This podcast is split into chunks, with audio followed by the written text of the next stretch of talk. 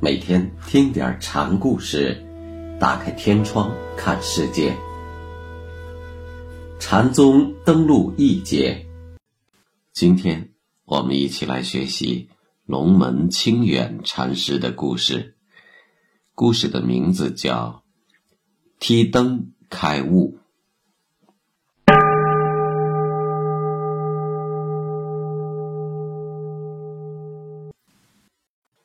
清远禅师平素沉默寡言，不苟言笑，钻研经典，用功甚勤。有次他在翻阅《法华经》的时候，读到“是法非思量分别之所能解”这一句，他当时心下不很明了，就去问讲法的禅师，可是禅师也不知所云。清远慨然叹道。所谓易学，落于名相，并不能穷尽生死大事啊。于是卷衣南游，投到了太平演禅师的门下。有一次，清远与天外出，一不小心摔了一跤，正在闷闷不乐之际，忽见旁边有两个人正在吵架，有人过来就劝解道。你们何必自寻烦恼呢？清远听了这句话，心中有所触动。是呀，烦恼不都是自寻而至的吗？那我们又何必斤斤计较于此呢？回到禅院后，他向眼禅师问了好多问题。眼禅师一概回答说。我不如你，你自己领会最好。或者干脆说，我不知道，我不如你。清远感到十分的困惑，演禅师为何总是这样敷衍塞责呢？于是他就去向原理首座请教。原理听了他的自述，就用手揪住他的耳朵，绕着火炉转了好几圈儿。一边转还一边说：“你自己领会最好。”清远对此非常的恼火，他生气的对袁礼说：“我来找你是希望你能帮我解惑，你倒有心思拿我取笑。”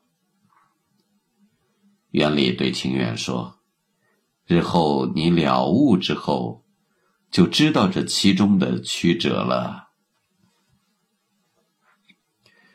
过了一段时间，清远听说演禅师要从太平寺迁移到海会寺，就愤愤不平的对人说：“我刚刚从外地吃播归来不久，现在再跟着演和尚到海会寺那种荒芜的禅院去，岂不是把自己的事给耽搁了？”于是就写了一首偈。辞别了眼禅师，前往蒋山去度夏安居。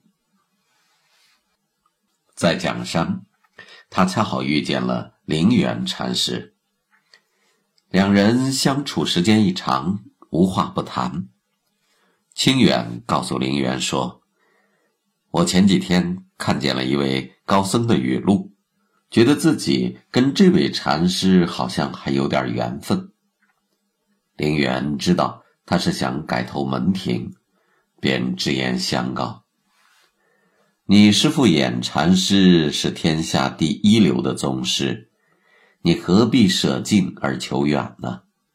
你所说的有缘，不过是你自己的一种分析判断而已，未必就真的如此。其实，你与眼禅师起初不也挺投机的吗？”清远觉得林元言之有理，便前往海会去重投演禅师。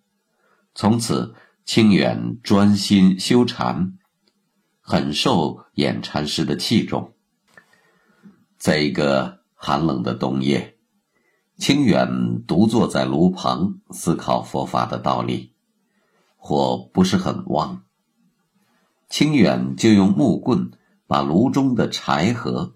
挑拨了几下，只见火苗如豆，很快就噼里啪啦燃烧起来。清远豁然洞开，忍不住内心的喜悦，脱口而出道：“声声波，有些字，平生事，只如此。佛法之事，不正向着一心焰火吗？”想到这里，他急急忙忙地翻开了传灯录，检阅起来，读到“破造堕”一段姻缘。忽然大悟，随即铺纸研墨，草成一记：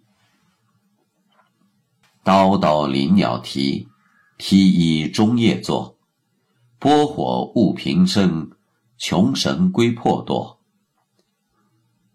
视角人生迷，取淡谁能和？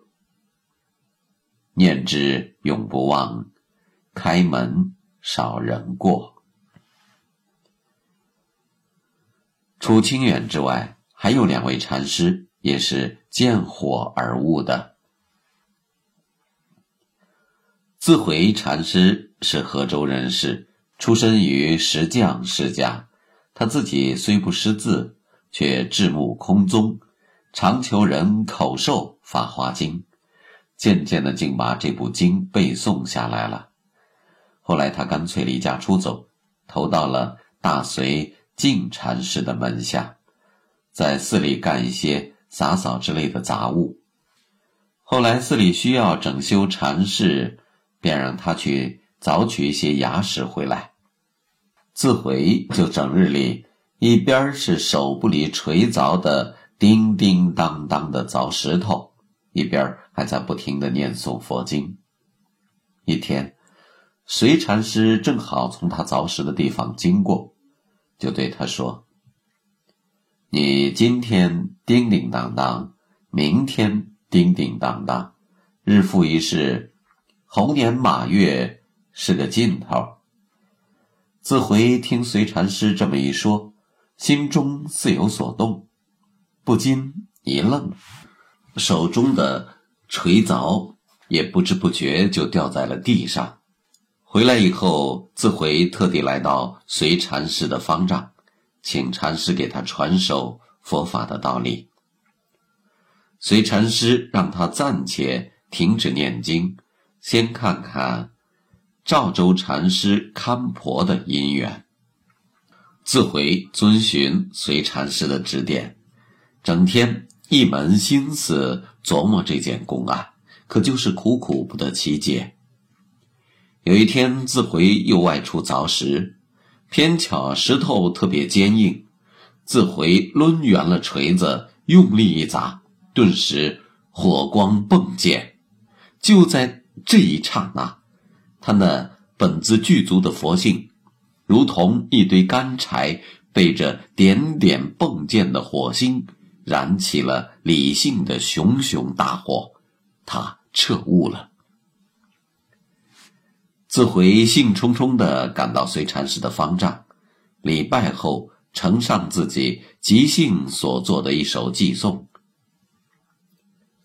用尽功夫，魂无八鼻，火光迸散，原在这里。”随禅师看后，高兴地对他说：“你终于彻悟了呀！”自回。又献上自己钻研赵州勘婆公案所做的《赵州勘婆颂》：“三军不动其闪烁，老婆正是魔王脚。赵州五柄铁扫帚，扫荡烟尘空索索。”隋禅师对此记也很赞赏，于是便授以僧服，收他为入室弟子。因为他是出身石匠，禅林中人都称他为“回石头”。祖元禅师曾先后拜谒过雪峰玉、佛心财禅师，机锋互成，颇相契合。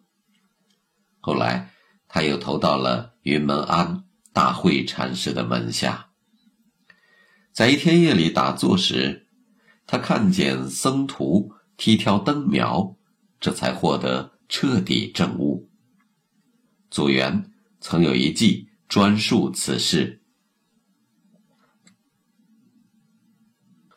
踢起灯来是火，历解无名照破。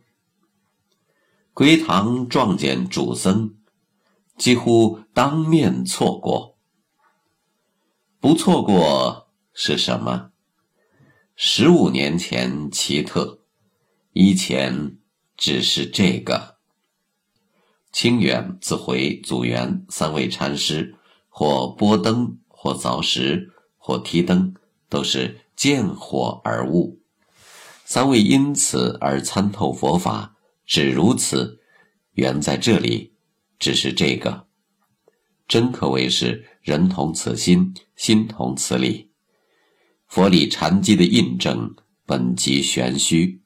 三位禅师共通的体验，让我们细密地见识了禅宗传灯悟禅的心路历程。